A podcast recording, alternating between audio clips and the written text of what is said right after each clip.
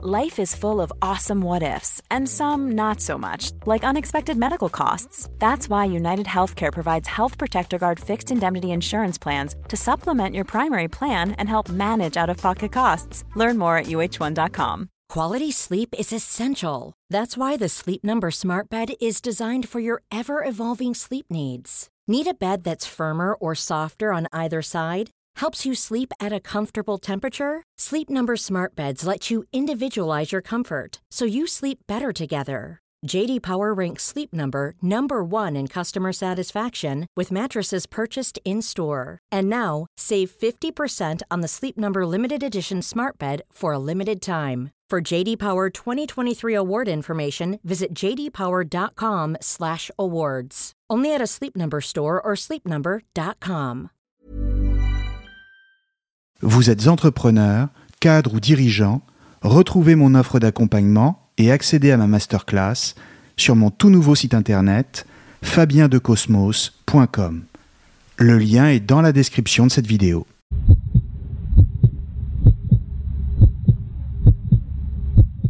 Bonjour à tous et bienvenue sur Cosmos. Du contrat social est probablement l'un des textes fondateurs de la modernité politique. Rousseau avait déjà accédé à la notoriété en France et en Europe en 1761 avec la publication de son roman Julie ou la Nouvelle Héloïse. Mais cela n'était rien encore en comparaison de la célébrité qu'il acquiert l'année suivante à travers toute l'Europe. En 1762, il publie deux œuvres philosophiques majeures, à savoir Émile ou de l'éducation et du contrat social. En réalité, l'Émile est à ce moment-là celui dont lui viendront tous ses ennuis, dira-t-il plus tard. Du contrat social n'est donc pas encore le texte le plus lu et donc le plus critiqué. Et pourtant, les deux sont brûlés en place publique à Genève Rappelons que Rousseau est citoyen genevois et lui valent d'être exilé en France. À cette époque, du contrat social passe donc presque inaperçu. C'est un petit texte d'une centaine de pages à peine, composé de quatre parties, mais extrêmement riche, et dans lequel Rousseau se demande quelles sont les conditions à réunir pour qu'une autorité politique soit légitime. Qu'est-ce que cela veut dire? Et quel est le propos de Rousseau dans cette œuvre, aujourd'hui considéré comme fondamental? Pour le comprendre, il faut d'abord garder à l'esprit que nous sommes en plein XVIIIe siècle, celui des Lumières, et le vent d'une certaine liberté de pensée souffle sur le pays qui est encore le plus puissant d'Europe, la France. Les philosophes se font entendre, y compris auprès de ceux qui ne savent pas lire.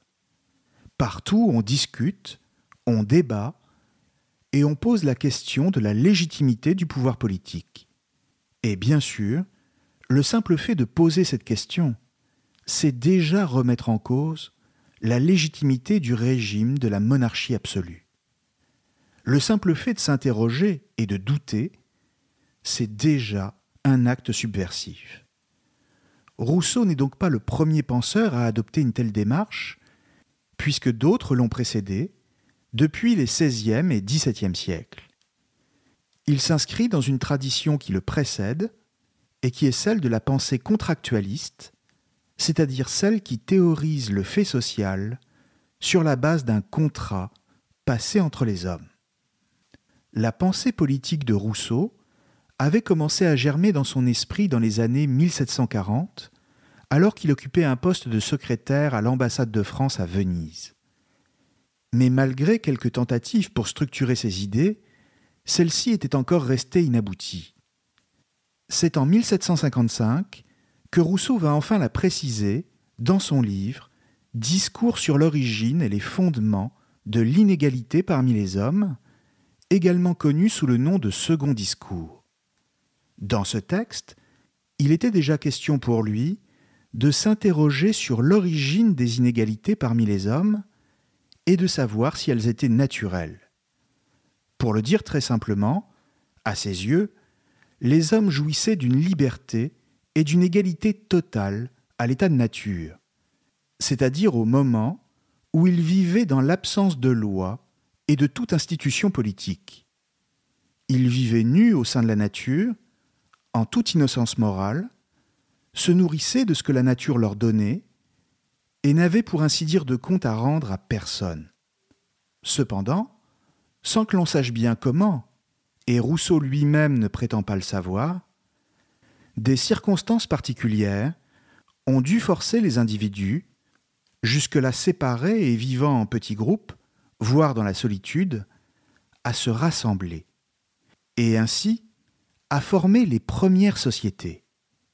Pour Rousseau, il ne s'agit donc pas de mettre en œuvre une méthode historique au sens strict du terme, pour savoir comment les choses se sont réellement passées, car une telle méthode est quasiment impossible pour des époques aussi éloignées, mais d'une fiction qui, en tant qu'elle est rationnelle, permet de comprendre l'apparition des sociétés humaines et leurs conséquences.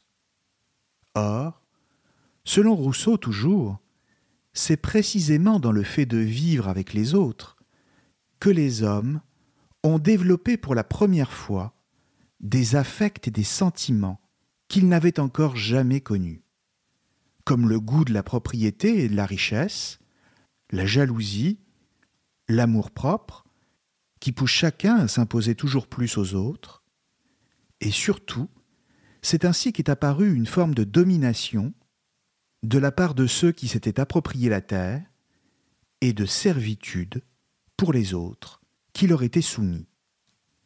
La bonté naturelle était perdue, et l'homme, en entrant dans le fait social, et ne pouvant plus revenir en arrière, était désormais destiné à l'affrontement avec ses semblables, à la violence et, in fine, au chaos.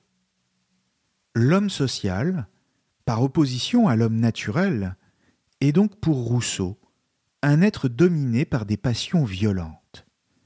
Il est toujours à la poursuite de reconnaissance, de pouvoir et d'accumulation des biens matériels. Avec le temps, et donc à travers l'histoire, son éloignement de l'état de nature s'accroît toujours plus, le rendant ainsi toujours plus étranger à ses origines et le condamnant toujours davantage à la dépravation. La société est en ce sens une sorte d'engrenage dans lequel, une fois que les hommes s'y sont engagés, ils ne peuvent plus l'arrêter. Ils sont, pour ainsi dire, aspirés vers leur perte à l'image d'un tourbillon qui les emporte vers le fond, jusqu'à leur disparition totale et définitive. C'est donc sur cette base que la définition d'un pacte social permettant aux hommes de vivre en paix, malgré la perte de leur bonté naturelle, est devenue une urgence. En clair, la question est de savoir comment et à quelles conditions les hommes peuvent se donner une autorité politique qui soit à la fois reconnue par tous et qui, dans le même temps, ne remette pas en cause leur liberté. C'est précisément sur cette interrogation que Rousseau rédige du contrat social. Comprenons donc bien qu'il ne s'agit plus pour lui désormais de penser sur la base d'une fiction, comme dans le second discours, mais de partir d'un constat, celui que l'homme est né libre et que partout il est dans les fers. Peu lui importe maintenant de savoir comment cela s'est passé. Comment l'homme a-t-il perdu sa liberté? Je l'ignore, dit-il. Son véritable problème est désormais de savoir comment l'homme peut retrouver sa liberté maintenant qu'il vit en société. Et la réponse qu'il apporte, pour le dire en un mot, c'est un pacte, un contrat. Pourquoi et comment le contrat social permet-il aux hommes de reconquérir leur liberté? Et d'ailleurs, s'agit-il dans le contrat social de la même liberté qu'à l'état de nature? Pour le comprendre, partons de la définition que Rousseau lui-même donne du contrat social. Le contrat social, c'est l'acte par lequel un peuple est un peuple, dit-il. Qu'est-ce que cela veut dire? Eh bien simplement que le pacte, ou le contrat social, ce qui est la même chose, est d'abord un acte d'association, qui par le fait même qu'il est engagé, fait naître une réalité nouvelle, celle d'un peuple. En clair, on passe d'une multitude d'individus à un corps politique unifié dans lequel chacun est d'accord pour participer. Selon Rousseau, toute société politique doit donc reposer sur un consentement fondamental de tous les individus qui y participent. S'il n'y a pas de consentement, et donc pas de pacte, il n'y a pas non plus de possibilité pour les hommes de vivre en paix dans une société harmonieuse. En ce sens, comprenons bien que le contrat social dont parle Rousseau n'est pas simplement le pacte par lequel un peuple se donne un gouvernement. La question n'est pas juste de savoir quel sera le meilleur gouvernement, même s'il y viendra plus tard. Il s'agit pour lui, plus profondément, de savoir qu'est-ce qui fait qu'un peuple est un peuple. Voilà sa vraie question. Et encore une fois, la réponse, c'est qu'un peuple ne peut exister que par le consentement de chacun à participer à une même communauté politique. C'est pourquoi on peut tout de suite dire qu'il adopte une méthode bien différente des autres penseurs politiques. Selon lui, les autres philosophes sont passés à côté de la vraie question, celle du pacte social, pour ne considérer le fondement de l'autorité politique que comme une soumission du peuple à une autorité extérieure. Ils n'ont cherché à définir que le meilleur gouvernement possible, rien de plus, mais ils ne se sont pas posé la question de l'origine de l'autorité. Pour eux, l'autorité politique était un fait de la nature. Ils l'ont donc présenté soit comme une autorité paternelle, par exemple, c'est-à-dire un homme seul qui dirige la communauté politique comme un père de famille, soit comme la conséquence de la force, c'est ce qu'on appelle le droit du plus fort, soit encore comme un pacte de soumission, où les hommes seraient d'accord pour perdre leur liberté, ce qui aux yeux de Rousseau est absurde. Toutes ces hypothèses, pour fonder le pouvoir politique, sont fausses, parce qu'elles pensent l'origine de toute autorité politique comme un fait de la nature qui s'impose aux hommes.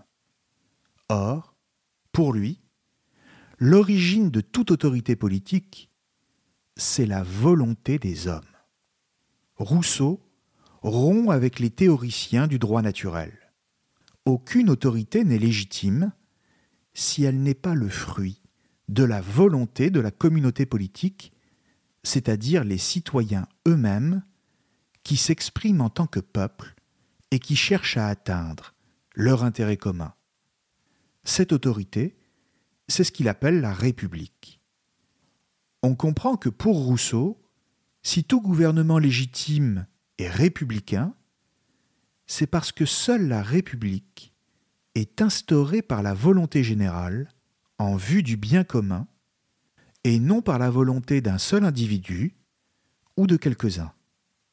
Ainsi, par l'acte même qui lui donne naissance, le contrat social fait apparaître la seule véritable souveraineté, celle du peuple. Or, si le vrai fondement de l'autorité politique est dans le pacte, le contrat social que le peuple passe avec lui-même pour apparaître, comment cela se passe-t-il exactement? Quelle forme ce pacte doit-il prendre, de façon très concrète, pour exister réellement? Rousseau définit lui-même le pacte social comme un pacte où chacun abandonne tous ses droits à toute la communauté. En clair, tous les individus acceptent de perdre la totalité de leurs droits et de les confier à l'ensemble du corps politique. Le pacte se caractérise donc pour tous les individus par un transfert total de leur liberté naturelle et des droits qu'ils pouvaient avoir acquis par la force.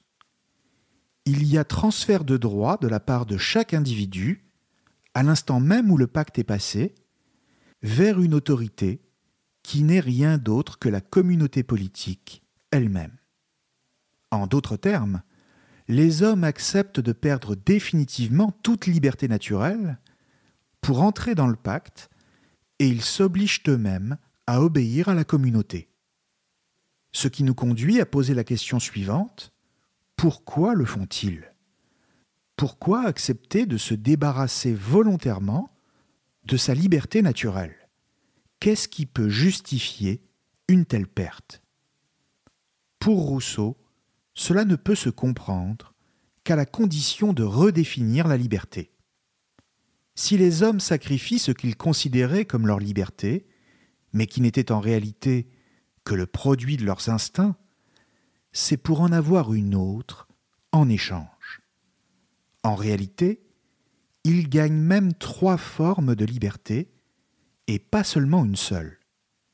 D'abord, une liberté politique, celle du citoyen, qui consiste à n'être plus soumis à une volonté particulière, mais seulement à la volonté générale, celle de tous, et même de pouvoir participer à celle-ci. Ensuite, il gagne ce qu'on appelle la liberté civile, celle qui consiste à être protégé, soi-même et ses biens matériels, par la loi. Car à l'état de nature, en tant qu'il n'y avait pas de loi, justement, il n'y avait pas non plus de protection, et chacun risquait d'être soumis à la force d'autrui. Notons ici que la liberté civile consiste aussi à pouvoir faire tout ce que la loi ne nous interdit pas. Enfin, il gagne une liberté morale, laquelle n'est pas directement inscrite dans la loi, mais qui est la liberté pour chacun d'agir en fonction de ses propres décisions et donc de la volonté qui lui est propre. Et ainsi, dans ce passage d'une liberté à une autre, c'est-à-dire de la liberté naturelle à celle permise par le contrat social, on voit que le gain est triple. La soumission de l'individu au pacte qui le lie aux autres n'est donc pas à considérer comme une perte de liberté, parce qu'en obéissant au pacte qu'ils ont eux-mêmes voulu, les hommes ne sont pas moins libres. Au contraire, ils acquièrent une liberté plus stable en la posant sur le socle du droit. À partir du moment où chacun se soumet de manière délibérée, chacun reste libre en tant qu'il fait partie de la communauté politique. Enfin, point essentiel, si tous les individus consentent à transférer la totalité de leurs droits, alors cela veut dire qu'il n'en reste pas un seul pour prétendre qu'il est au-dessus des autres. Chacun participe à égalité avec les autres à la communauté politique, laquelle en retour lui garantit sa liberté en tant que citoyen. On doit donc remarquer que pour Rousseau, liberté et égalité sont liées. Ce ne sont pas deux questions séparées l'une de l'autre, mais bien une seule et même interrogation, puisque c'est par l'égalité entre les hommes que la liberté sera possible. Encore une fois, rappelons-nous ici que l'enjeu pour Rousseau était de définir les conditions d'une autorité politique légitime et qui garantirait la liberté des individus. Comment se donner une autorité politique qui n'épuise pas la liberté des individus? Réponse de Rousseau, donc, en faisant en sorte que la souveraineté soit exercée de manière égale par tous.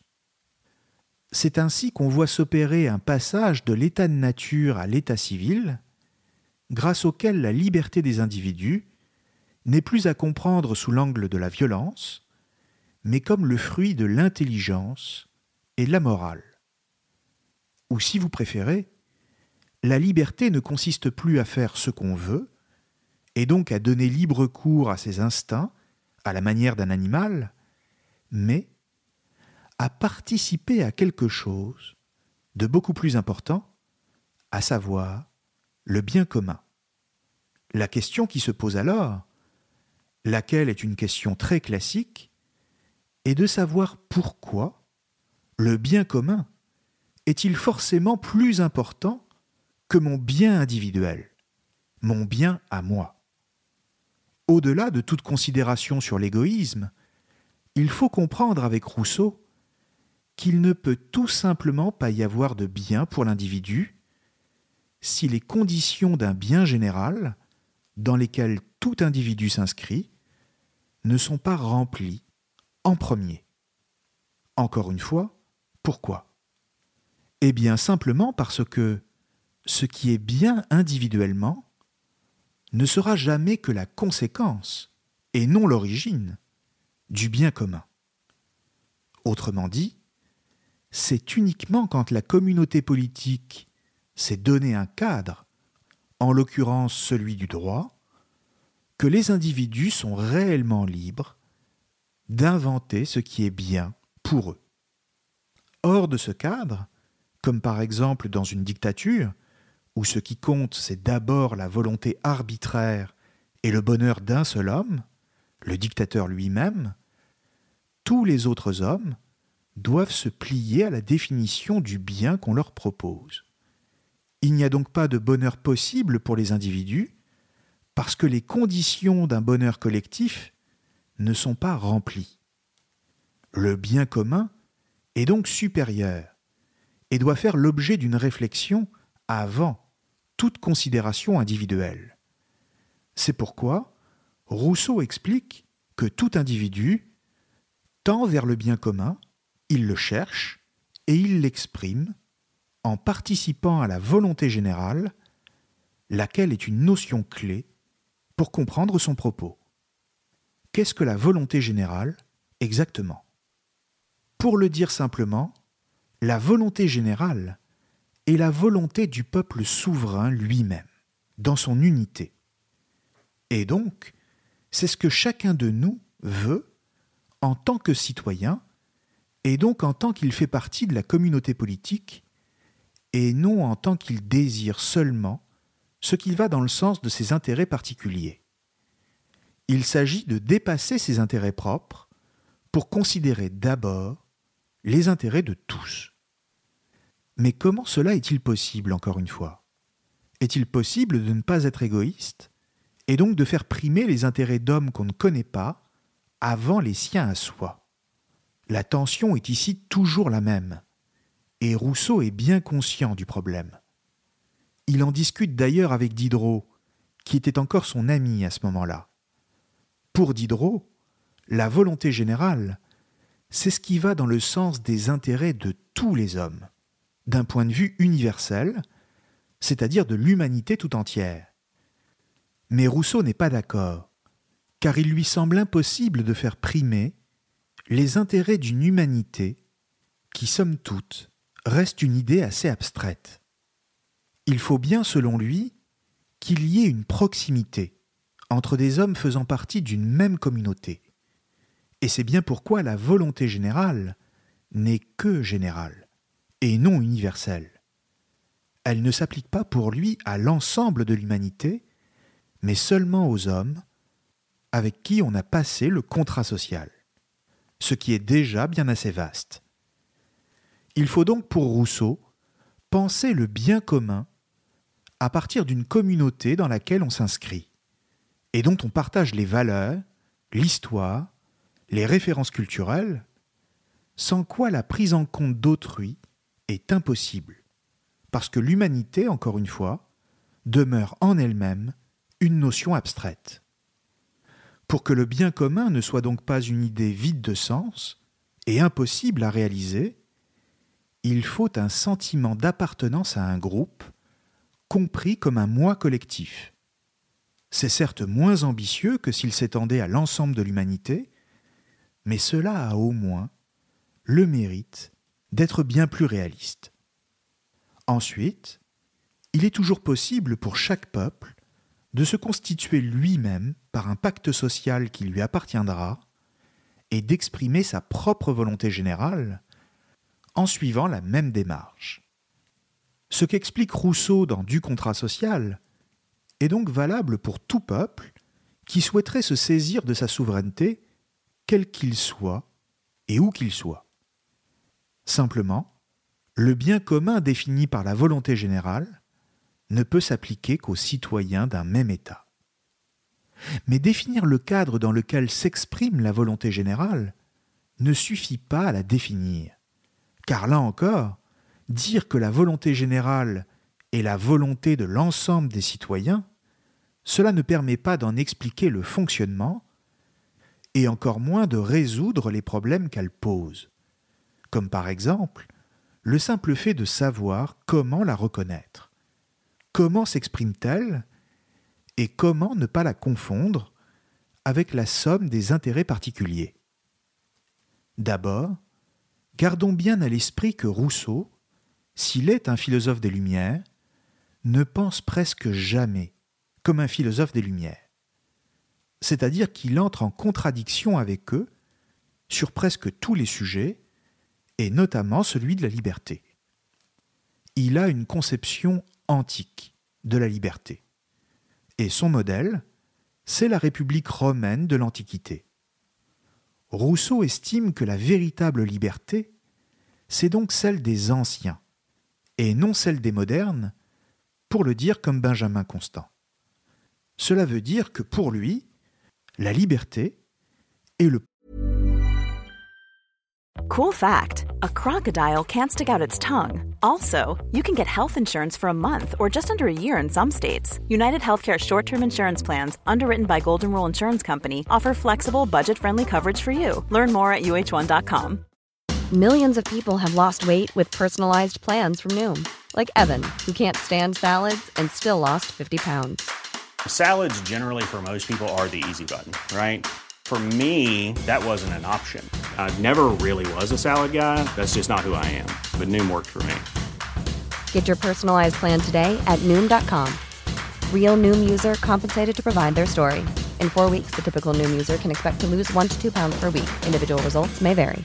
Quality sleep is essential. That's why the Sleep Number Smart Bed is designed for your ever evolving sleep needs. Need a bed that's firmer or softer on either side? helps you sleep at a comfortable temperature? Sleep Number smart beds let you individualize your comfort so you sleep better together. JD Power ranks Sleep Number number 1 in customer satisfaction with mattresses purchased in-store. And now, save 50% on the Sleep Number limited edition smart bed for a limited time. For JD Power 2023 award information, visit jdpower.com/awards. Only at a Sleep Number store or sleepnumber.com. I'm Sandra, and I'm just the professional your small business was looking for. But you didn't hire me because you didn't use LinkedIn jobs. LinkedIn has professionals you can't find anywhere else, including those who aren't actively looking for a new job but might be open to the perfect role, like me. In a given month, over 70% of LinkedIn users don't visit other leading job sites. So if you're not looking on LinkedIn, you'll miss out on great candidates like Sandra. Start hiring professionals like a professional. Post your free job on linkedin.com/people today. produit de l'activité politique. On est vraiment libre en tant que citoyen. Bien sûr, les individus, dans leur vie privée, demeurent libres de vivre comme ils l'entendent. C'est simplement que c'est dans le cadre de la citoyenneté que s'exprime la plus haute forme de liberté, parce que c'est par cette liberté-là que le citoyen va pouvoir défendre toutes ses autres libertés. L'individu avec ses désirs et ses opinions personnelles, n'est à comprendre qu'en tant qu'il est d'abord un citoyen. Maintenant, comment s'exprime la volonté générale? Réponse Elle s'exprime par la loi. La loi, c'est l'expression de la volonté générale en acte. C'est la volonté générale qui s'est accomplie concrètement. Et cela, parce que la loi est une décision du peuple souverain qui concerne le peuple comme sujet. Ou si vous préférez, c'est une décision que le peuple prend afin qu'elle lui soit appliquée à lui-même. Et ainsi, parce qu'il sera lui-même soumis aux lois, le peuple ne peut que prendre des décisions qui vont dans le sens de son intérêt. C'est la seule manière pour Rousseau d'obtenir des lois justes et surtout légitimes. En toile de fond, l'enjeu, c'est de préserver les lois, et donc la volonté générale, de tout intérêt particulier. L'intrusion d'un intérêt particulier dans la loi, c'est la perte de la volonté générale et à terme, la destruction même de la liberté du peuple. Un intérêt particulier, ce n'est pas simplement l'intérêt d'un seul individu, mais cela peut être l'intérêt d'une association, ou ce qu'on appellerait aujourd'hui un groupe de pression, ou encore un lobby. Rien n'est plus dangereux, écrit Rousseau, que l'influence des intérêts privés dans les affaires publiques. En préservant la loi des intérêts particuliers, on n'obéit à aucun groupe, mais à un principe. C'est pourquoi, pour préciser ce qu'est la volonté générale, Rousseau propose une distinction fondamentale entre volonté générale et volonté de tous la volonté de tous n'est que la somme des volontés particulières, lesquelles s'attachent toujours à un intérêt précis et qui n'est jamais que celui d'une certaine catégorie au sein du corps social. Par exemple, en tant qu'individu, j'ai une volonté particulière, laquelle reflète mon appartenance à une catégorie précise, catégorie politique, sociale, professionnelle ou autre. À partir de là, il se peut qu'au moment des élections, je vote en fonction des intérêts de la catégorie à laquelle j'appartiens. Mais pour Rousseau, cela ne correspond pas du tout à ce que vise la volonté générale, laquelle se définit plutôt comme ce que souhaite la totalité de la communauté politique, indépendamment de l'appartenance des individus à des catégories particulières. Elle vise l'intérêt de tous et non celle de certains. La volonté de tous est donc une addition des volontés particulières, alors que la volonté générale, au contraire, est une soustraction de tout ce qu'il peut y avoir de particulier dans la volonté de chacun. C'est pourquoi, par définition, la volonté générale ne peut viser que le général c'est-à-dire les grands principes fondamentaux, et non des objectifs précis et qui sont liés aux circonstances. On peut donc dire que la volonté générale est une volonté raisonnable, en tant que les individus sont ramenés à ce qu'ils sont face à elle, c'est-à-dire pas grand-chose. Partant, chacun peut la vouloir en tant qu'il est un être rationnel et qu'il en comprend le bien fondé, et cela même si elle est contraire à ce qu'il considère comme son intérêt propre. Le propos de Rousseau est donc clair. La loi est la condition de la liberté. Il va même jusqu'à dire que quiconque refusera d'obéir à la volonté générale, y sera contraint par tout le corps politique, ce qui ne signifie autre chose qu'on le forcera à être libre. La loi est forcément l'expression de ma volonté, puisqu'en tant que citoyen, je fais partie de la volonté générale. Et en ce sens, il serait totalement absurde que je refuse d'obéir à la loi que par ailleurs j'ai moi-même voulu. Comprenons bien ici que la loi, pour Rousseau, ne consiste pas à décréter telle ou telle petite mesure politique sur laquelle on pourrait avoir un avis différent. La loi contient simplement les grands principes sur lesquels nous sommes tous d'accord. Par exemple, établir des services publics, garantir la sécurité de tous, et surtout, préserver la liberté et l'égalité. Être contre cela, ça serait dénoncer le pacte que j'ai pourtant signé, et donc renoncer à ma propre liberté, et ensuite remettre en cause celle des autres. On l'a compris, la loi est donc l'expression de la volonté générale, comme je le disais. Mais pour autant, sitôt qu'on a dit cela, on est tout de suite reconduit vers d'autres difficultés. En l'occurrence, comment le peuple tout entier peut-il faire la loi? Ou du moins la ratifier? Ne serait-il pas plus simple d'élire des représentants qui feraient la loi au nom du peuple, comme nous le faisons nous aujourd'hui Réponse de Rousseau, surtout pas. Pourquoi? Eh bien tout simplement parce que la souveraineté du peuple est considérée par Rousseau comme inaliénable et indivisible.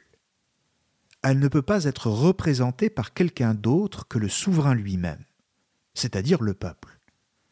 De même, elle n'est pas transmissible. Il est donc exclu qu'elle soit confiée à quiconque, parce que le risque serait trop grand de voir la volonté générale se transformer en volonté particulière et les représentants du peuple, c'est-à-dire les députés, agir en fonction de leurs intérêts à eux, tout en prétendant être au service de tous. Rousseau refuse que le peuple puisse déléguer son autorité, car en la perdant, celle-ci serait détruite. En ce sens, le peuple, en tant que souverain, doit assumer lui-même le pouvoir législatif, lequel est le plus important. Le gouvernement, pour Rousseau, c'est-à-dire le pouvoir exécutif, n'est rien d'autre qu'un organe politique que le souverain, c'est-à-dire le peuple, se donne pour exécuter les lois qu'il a lui-même promulguées. Le gouvernement prend également des décisions liées aux circonstances, comme la paix ou la guerre par exemple, mais il peut à tout moment être révoqué par le peuple, qui seul détient la souveraineté et qui ne se soumet jamais à lui. La question de savoir quel sera le meilleur régime politique est donc pour Rousseau un faux problème, car pour lui, aucune forme de gouvernement n'est absolument meilleure qu'une autre. Il revient à chaque peuple de se doter souverainement du gouvernement qui lui semble le plus efficace pour préserver la communauté politique et sa prospérité, qui sont pour Rousseau les seuls critères de réussite. Le marqueur principal du bon gouvernement pour Rousseau, c'est que son action permet à une population de croître, d'augmenter en nombre. Mais la souveraineté elle-même ne peut jamais être transférée et encore moins reprise au peuple. Le problème est que l'exercice de cette souveraineté, et donc de la liberté elle-même, demande beaucoup d'efforts.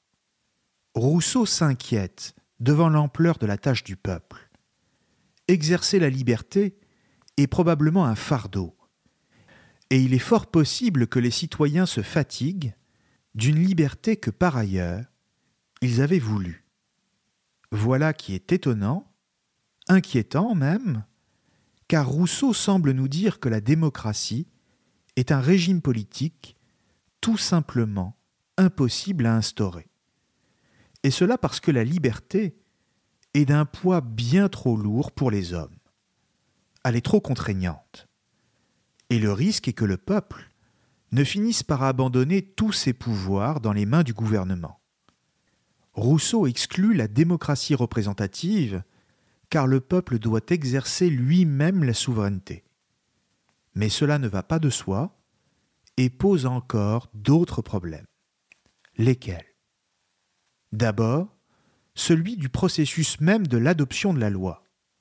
Car si c'est au peuple que revient cette tâche, à la manière d'une démocratie directe, alors cela n'est tout simplement pas possible pour des populations de plusieurs millions d'habitants. Il est clair pour Rousseau que le type de république qu'il décrit ne peut convenir qu'à des populations restreintes.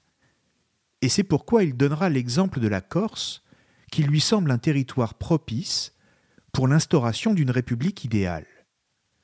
Ensuite, se pose le problème des conditions sociales des citoyens. Car si certains doivent se vendre à des intérêts particuliers pour continuer à vivre, alors leur jugement ne sera plus conforme à la volonté générale. Autrement dit, il faut faire en sorte, selon lui, que tous ait les conditions de vie décentes et ne soit pas exposé au pouvoir de l'argent, que par ailleurs il déteste. Pour lui, les inégalités sociales ont pour conséquence de détruire le corps politique. Mais c'est aussi parce qu'il vise une république vertueuse, toujours au sens romain du terme, et qui ne soit pas corrompue par les richesses. Par ailleurs, se pose également le problème crucial de l'éducation, car il faut que les citoyens soient éduqués pour décider de manière éclairée et donc exercer vraiment leur liberté. De même, il faut que le corps politique se réunisse souvent, explique Rousseau, et se montre pour rappeler que le souverain est présent afin d'éviter que le gouvernement n'usurpe sa souveraineté. On voit que les problèmes liés à l'exercice de la liberté politique sont multiples. Donnons la parole à Rousseau ici, qui les énonce et qui propose une solution à la fin du texte que je vais lire. Nous sommes au livre 2, chapitre 6. Il écrit Il n'appartient qu'à ceux qui s'associent de régler les conditions de la société. Mais comment les régleront-ils? Sera-ce d'un commun accord? Par une inspiration subite? Le corps politique a-t-il un organe pour énoncer ses volontés? Qui lui donnera la prévoyance nécessaire pour en former les actes et les publier d'avance? Ou comment les prononcera-t-il au moment du besoin? Comment une multitude aveugle, qui souvent ne sait ce qu'elle veut, parce qu'elle sait rarement ce qui lui est bon, exécuterait-elle d'elle-même une entreprise aussi grande, aussi difficile qu'un système de législation? De lui-même, le peuple veut toujours le bien mais de lui-même, il ne le voit pas toujours. La volonté générale est toujours droite, mais le jugement qui la guide n'est pas toujours éclairé. Il faut lui faire voir les objets tels qu'ils sont, quelquefois tels qu'ils doivent lui paraître, lui montrer le bon chemin qu'elle cherche, la garantir de la séduction des volontés particulières, rapprocher à ses yeux les lieux et les temps, balancer l'attrait des avantages présents et sensibles par le danger des maux éloignés et cachés. Les particuliers voient le bien qu'ils rejettent. Le public, c'est-à-dire le peuple, veut le bien qu'il ne voit pas. Tous ont également besoin de guides. Il faut obliger les uns à conformer leur volonté à leur raison. Il faut apprendre à l'autre à connaître ce qu'il veut. Voilà d'où naît la nécessité d'un législateur. Fin de citation. On l'a entendu, Rousseau se demande comment un peuple qui vient d'accéder à la liberté pourrait-il déjà savoir ce qu'elle est Comment lui serait-il possible, encore aveugle qu'il est dans son ignorance, de voir avec précision ce qu'est la volonté générale et donc ce que doit être la loi en clair, la question que pose Rousseau, fondamentale, est celle du commencement. Pour Rousseau, un État légitime ne peut être fondé qu'à partir du moment où la loi est instituée. Mais la loi ne peut exister elle-même que si le peuple a déjà atteint un bon usage de la raison. Par conséquent, il faut bien qu'avant la loi, et pour qu'elle soit possible, quelque chose la précède.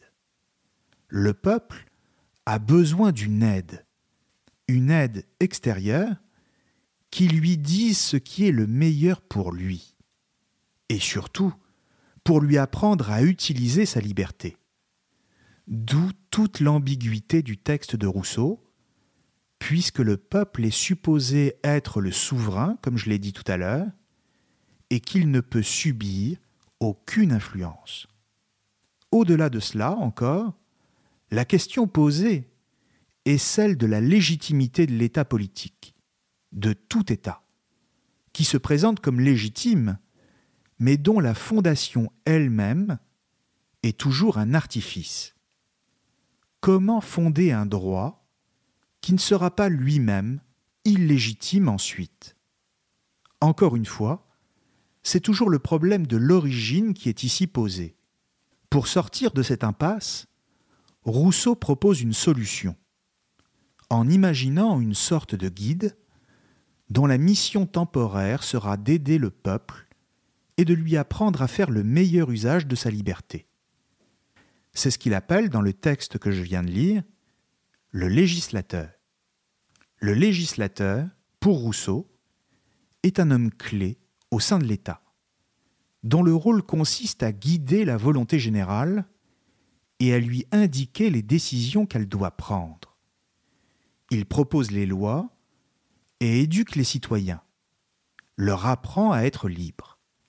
Rousseau va jusqu'à dire que le législateur doit changer la nature humaine.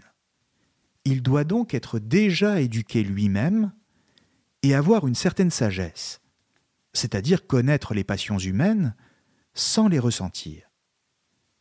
Le problème est donc qu'il doit avoir déjà atteint lui-même une maturité à la fois humaine et politique dans une société qui vient tout juste de passer le contrat social et qui, par définition, ne connaît encore rien du politique et encore moins de la liberté qui en est l'exercice. Bref, il doit être un homme extraordinaire, pour ne pas dire impossible, puisque la liberté qu'il enseigne, il faut bien qu'il la tienne lui-même de quelqu'un et ainsi de suite. On comprend que la difficulté, c'est de savoir comment la liberté apparaît. Il faut bien un point de départ, sauf que celui-ci est en lui-même introuvable et surtout indéfinissable, car la liberté, sitôt qu'on l'enferme dans une définition, cesse d'être la liberté. Rousseau en est conscient et il sait qu'un tel homme est une sorte de mythe. Il faut donc aller le trouver à l'extérieur du peuple. Il doit venir d'ailleurs.